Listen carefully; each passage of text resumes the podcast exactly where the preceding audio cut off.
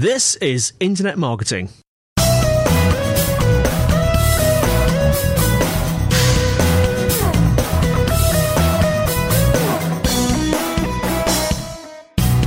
Hello, everyone, and welcome to episode 127 of Internet Marketing. My name is Andy White. And my name is Kelvin Thomas Newman. I never normally include Hey, the middle name. we've name. got something in common. Both of us have got a middle name of Thomas. I did not know that. We've Yeah. known each other for what? How many years, Andy? And yeah, At least one. at least one. My mother was going to call me Andrew John Thomas, but she Okay. dropped the John. okay. Yeah. Right. Okay. Uh, so today we're Fact talking fans. about uh, link building tools. Uh, Mr. Newman, you've got a few link building tools to tell us Yeah, about. yeah. Well, me and Andy were having a bit of a nose back through our stats and um, you know the download figures and that. And one of the things that really stood out while looking through that process, and I recommend anyone who's got any kind of content to look back through their stats, is quite how popular um, the news and tools episodes are. Um, of the podcast, and it's not ones that we've been doing as much of recently. So, what I wanted to do was to share some tools, particularly around link building, because I've been at quite a few conferences recently, and I've shared a few of the tools um, the myself and also picked up on some that other people have used um, along that process.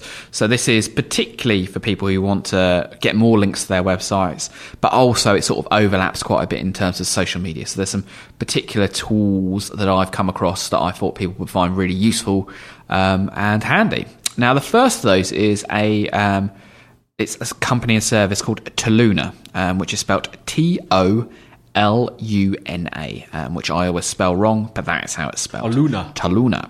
Now, what they have is a really interesting service um, based around getting market research or survey data.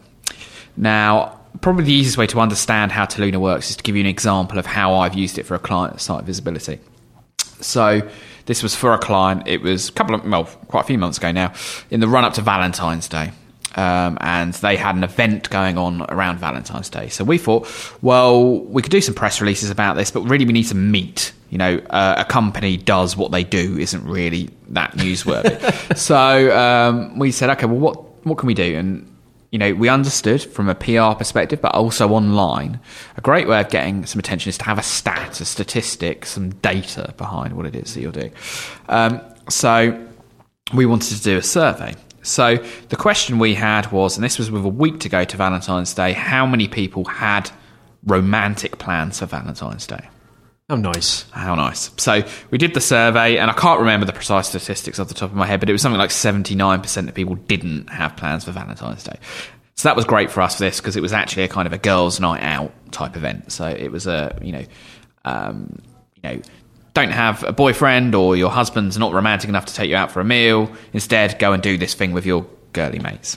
Um, so that was really good, and then we were able to turn that into a press release. We were able to pitch that to, to journalists. Now, the problem with that is that normally with those types of research, you've either got to have a big mailing list of customers already who you ask them to carry out the survey, and you might give them a prize for it, or you have to go to a market research company, and that can be quite expensive. And for link building, really, you want cheap ideas that uh, you know you can try as many of them as you like, and if a few of them work, that's really good. If they don't work, they've not cost you too much money. That's the the best approach to pretty much any online marketing.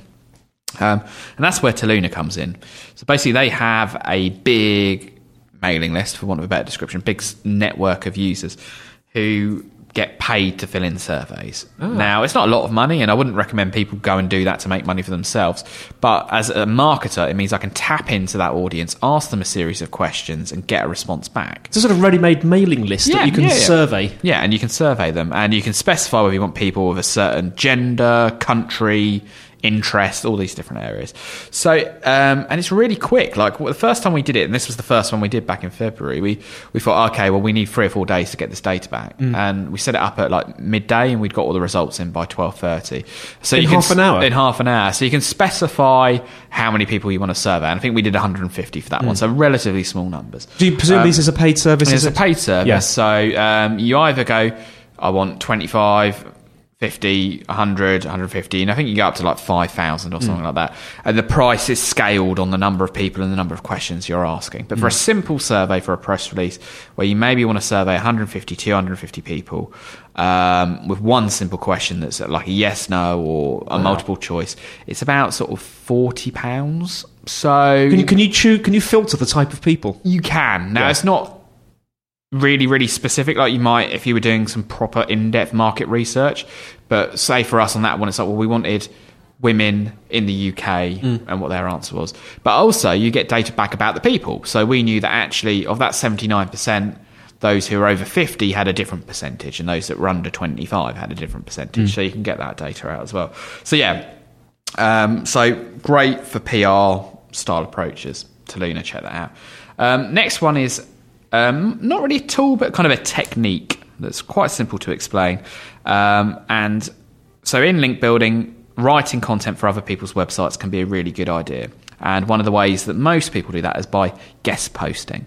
So guest posting is Andy Yes. might have a blog. Yes. I write a blog post for Andy's site. Andy gets a great bit of content. I get a link back from. I've done that before, guest yeah. posting. Yeah. Um, and the problem for that can be, well, how do you find people to guest post for? Now, if you know them, it's brilliant, but what if you don't know people?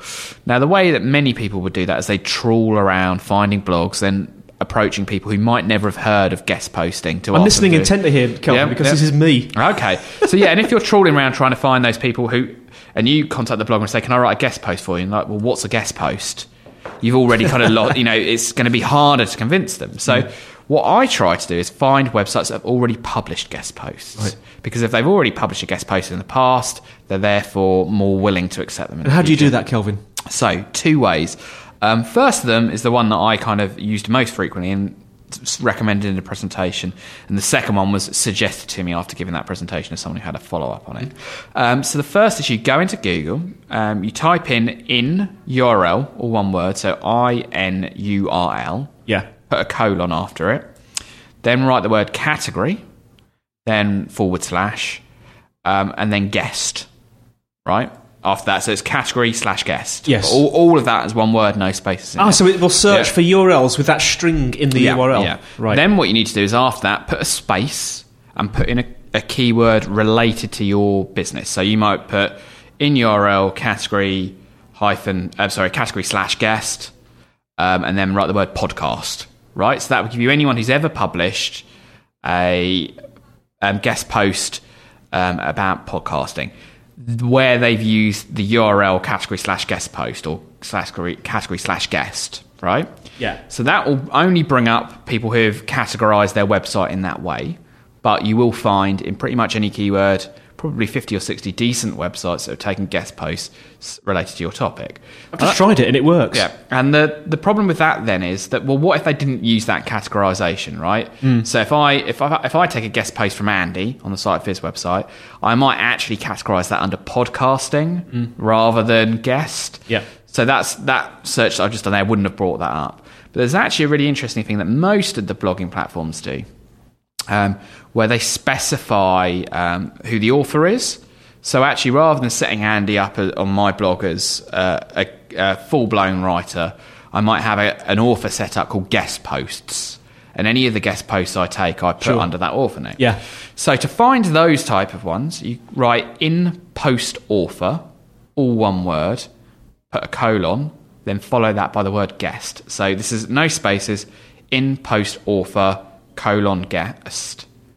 In in post author is one of these strange Google keywords Yeah. that you put right at the beginning. Yeah, and Right. it limits the search results to. So basically, what you've then done is that has limited Google to only blog posts Hmm. where the author name is guest. So I could do it similarly in post author colon Kelvin Yeah. and find any blog posts that have been written by anyone called Kelvin.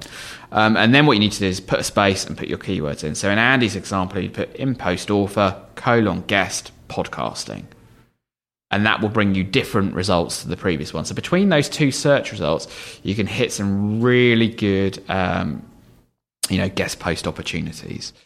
So yeah, worth checking that out. I will.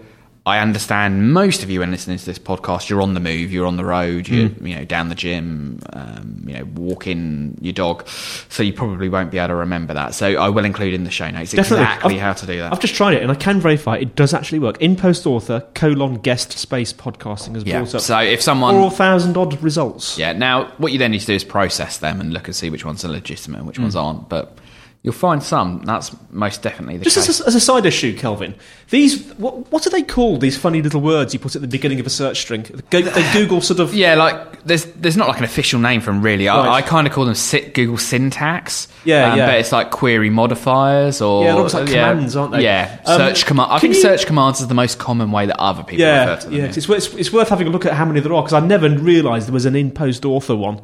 Yeah, there's loads. I mean, the in URL, in post author, Yeah. um, site to restrict us to your site. Yeah. Um, yeah, you know, Link. There's, yeah, there's loads of them. So, in fact, maybe that's an.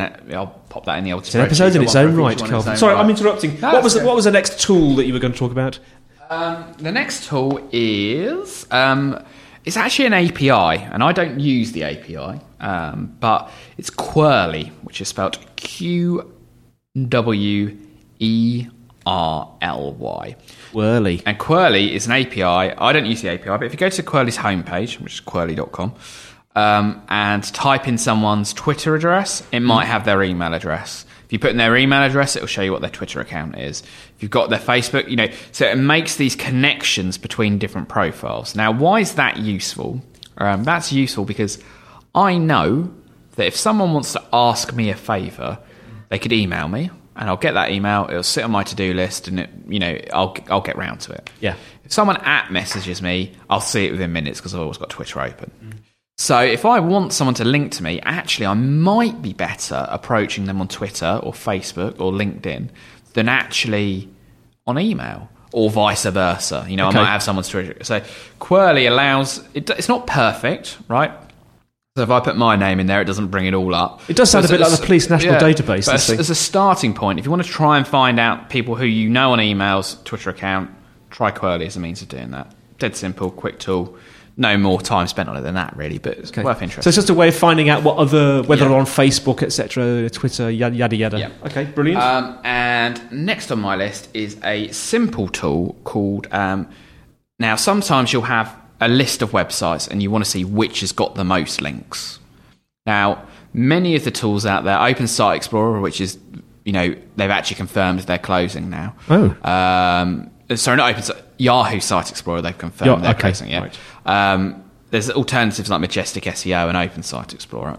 Um, but they're not great at querying lots of websites. So you've got 20 websites, you need to know which one's got the most links. Um, backlinks.in, so backlinks.in, um, IN being for India, um, is an open field which allows you to cut and paste in a list of, I think it's up to 50 websites, possibly even a few more, um, and tell you which of those, how many links they've got. Now, it doesn't give you all the in-depth data you get from Majestic, that you get from Open Site Explorer, but it's quick. And in fact, it actually pulls the data from Open Site Explorer. So it's the same data, but just a quicker means of getting to that. So if you've got a list of competitors, you want to see who has the most links, use backlinks.in. You'll be able to get it very, very quickly. That's interesting. I'm just I'm just playing with it now. Carry on talking, That's cool. Um, and the final tool that I've got is called Crowdflower. Now, some of you in the States may be familiar with a service provided by Amazon called Mechanical Turk. Now, I- what I do know that one. Mechanical Turk allows you to do is um, outsource small tasks for small fees to groups of individuals.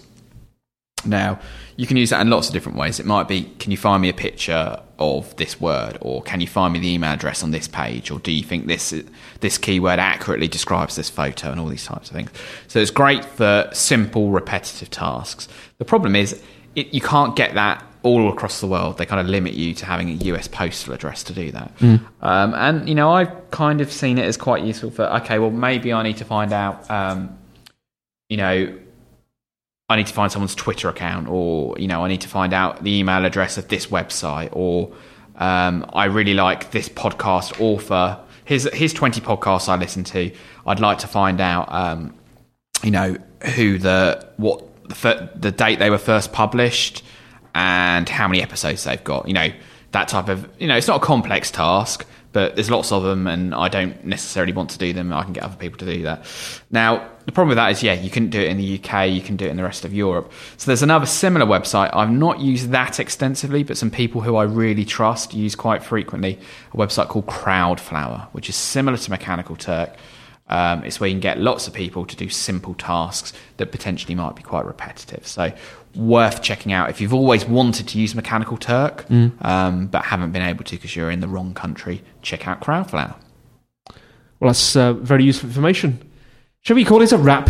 I think that's it. Yeah. I mean, if anyone comes across any websites or tools that they think other podcast listeners would find interesting, um, do let us know. Um, you can either send us a message on Twitter using the hashtag IMPC or drop me an email. So that's Kelvin, which is K E L V I N dot Newman, N E W M A N, at sitevisibility.com. That's site spelled S I T E. Um, and of course, it's always in the show notes as well. So yeah, I'd love to hear of tools you're finding useful, or if any of the tools we've recommended you've used, you've liked, you've not liked, you've got a better alternative. Do let us know because you know that kind of feedback makes the show much better. It does. And also, uh, don't forget, uh, we've got a special phone number that I can never remember, but it begins with a zero. That narrows it down a bit, which I say in the end bit. So if you've got a sort of, um, if you don't mind your voice being on the show, in fact, if you want your voice to go on the show, you'll be famous. Uh, so if you've got a question or, or a comment or a bit of feedback, uh, leave it on that as well. But that's it. That's a wrap Yeah. for today. I have been Andy White. I've been Kelvin Newman, and I'm looking forward to speaking to you again soon. See you soon.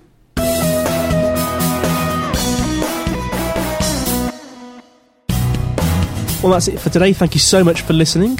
You can find us on the internet at www.internetmarketingpodcast.org, where you'll find show notes, links, and instructions on how to subscribe. We would absolutely love to get feedback, comments, and questions from you. If you want to send an email, send it to kelvin.newman at sitevisibility.com. Also, feel free to comment on the website, and if you'd like to use our voice line number, if you're outside of the UK, it's plus four four one two seven three two five six one five zero. If you're inside the UK, it's oh one two seven three two five six one five zero, and you can leave a voice comment or question, and we'll play it on the show. Also, we would absolutely be delighted if you would give us a, a rating on iTunes itself. Well, that's it for now. Andy White signing off until next week on Internet Marketing.